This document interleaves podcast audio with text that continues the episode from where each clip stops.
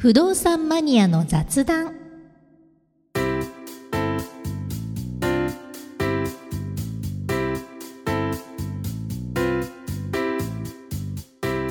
この番組は不動産に関する役立つことそうでないことも雑談する番組です。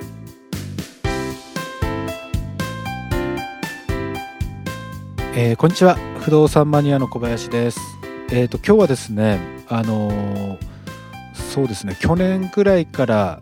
あの知り合いというかお客様からよくい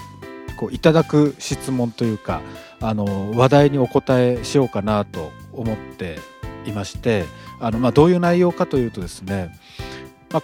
2020年の、まあ、3月ぐらいからその、まあ、コロナですね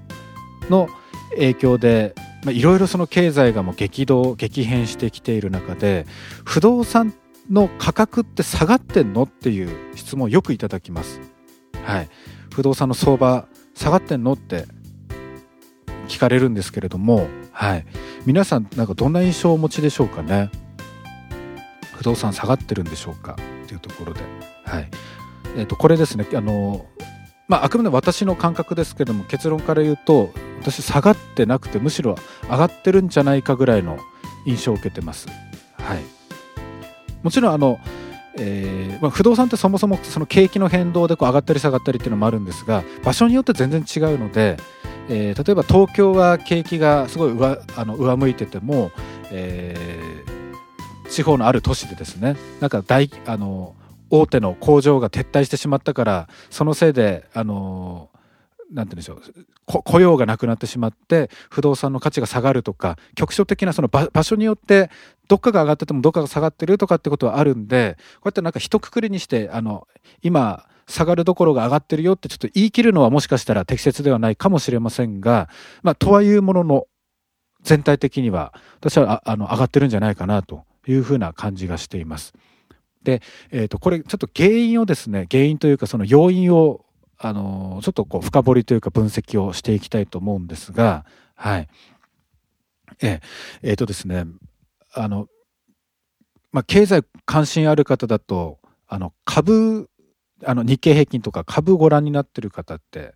いらっしゃいますかね？あのもしいらっしゃればちょっとお分かりかと思うんですけれどもあの日経平均ってですね去年のそのコロナ前もしくはあのコロナでちょっとなんかまずいんじゃないかとあの緊急事態宣言前ぐらいのタイミングって一旦日経平均かなりこう下がったんですけれども結果的に緊急事態宣言ぐらいからめちゃくちゃ上がってるんですよね日経平均。はい、でそれもあの、まあ、株に関してもいろいろこう要素はあるんでそこについてのこう詳しい分析はちょっとあの避けますけれどもあの、まあ、要はお金が集まってるんですよ。そういったあの投資ですとか、あのこう資産性のあるものに関して。で不動産もやっぱり同じです。はい、で、まあ、なんでお金がそんなにこうまあ、集まっているというかまあ言い換えればお金余ってるからそういう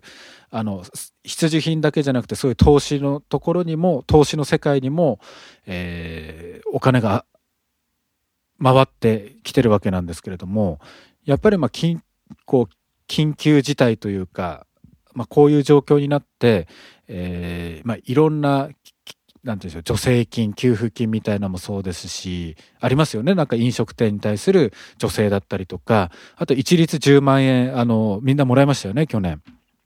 でそういうこともありましたしあとは、えーまあ、緊急な情勢だからっていうことであの金融機関からの借り入れも、まあ、かなり緩くなりました。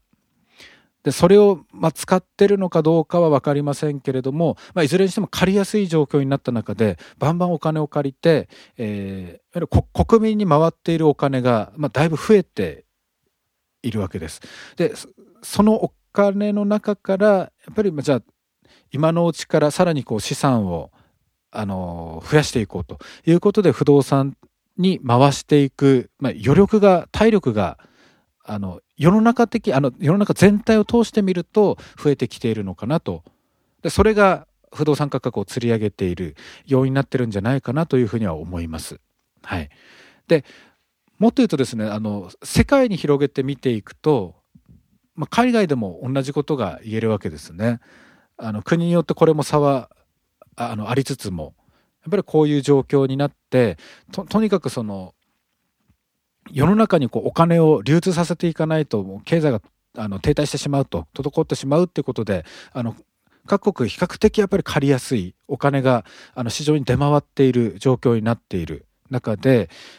であの海外投資家もじゃあ今度日本の不動産とか、まあ、日本の株に投資をしてみようということで海外からお金が流れて株が上がったりとかあの不動産を買いたい買いたいっていう人が増えて、えー、それもやっぱり不動産の価格を釣り上げている一因になっているのかなっていう印象があります。はい、でそれもあってですねあの不動産不動産屋の立場からするとあの売りに売却になる物件の数がまかなり少ないですね。買いたい人の数に対して。はい。まあ多分不動産持ってる方今あ価格上がってる。多分持ってる方はですねそういったあの情報を皆さんキャッチされてると思うので特に分かると思うんですけどあの今そんな急いで売らなくても急いでというかあのや安く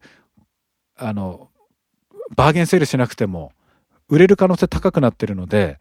やっぱり売る方の目線がかなり厳しくなってるなと。いうこともあって本当に物件があの物件情報が少ないですね。でかつ高いと。ことがあるのでまあこれ見方を変えるとあの、まあ、先々後悔しなければというかあの、まあ、いついつ売ってもいいなっていうふうにあの思ってるような不動産をお持ちの方がいらっしゃれば多分私は今チャンスだと思います。あの売るのは今がチャンスだと思いますしあと逆に買う方ですね買う方はあの例えばマイホームあの結婚を機にですとか、えー、子供が生まれたのを機にですとかあの必要必要だからっていう買う方については、えーまあ、今不動産価格が上がってるっていうふうにあの聞くとまあ、高くなってるんだったらちょっと買うのやめようかなと思う方もいらっしゃるかもしれませんがこれ見方変えると借りやすくなってるわけなので金利も安かあの低かったりですとかいうのはあるのであのそういう方はちょっと今は買い時といえば買い時ですね。であとあの、まあ、不動産投資をしてみようかなっていう方マンション買おうかなですとか、あの、まあ、ワンルームマンション一部屋買って、ちょっと小さ、あのー、小規模ながらちょっとずつなんか大家業もやってみようかな、みたいな、そういう方は、えー、私としてはおすすめはできません。今、いろんな投資家がもう、本当に、あの、物件、まあ、漁ってるとか探ってますのでで、そういう人たちと、あの、競りながらですね、あの、競争しながら、物件を買っていくっていうふうになるとどうしても割高になってしまいます。であのマイホームあの先ほど例に挙げたような、ま、マイホームであればそんなにこうあの上がり下がりってそんな激しくはないんですけれどもあの投資向けの物件ですねあの誰かに貸して家賃収入で、えー、投資をしていくっていう不動産投資の物件って結構あの景気によってなんですよ金額のこう変変動幅というかがかなりあります。はい、あの私が、えーと、新社会人になったのが2008年だったんですけれどもその頃ってあのリーマンショックっていうあのすごい、ま、私の中ではもう大恐慌というかもあのものすごいショックだったんですが、えー、経済がものすごくあの下がった時がありました。でその時に、えー、新社会人ながら見ていたこう不動産の相場とあと今の相場比べるとですねまあ倍までとはいきませんけれどもあのととてつもなく金額あの差があります。今めちゃくちゃ高いです。でやっぱりあの過去振り返ると不動産投資のその相場って結構な波をあのこう繰り返して上がり下がりの波繰り返してきてますので、えー、まあ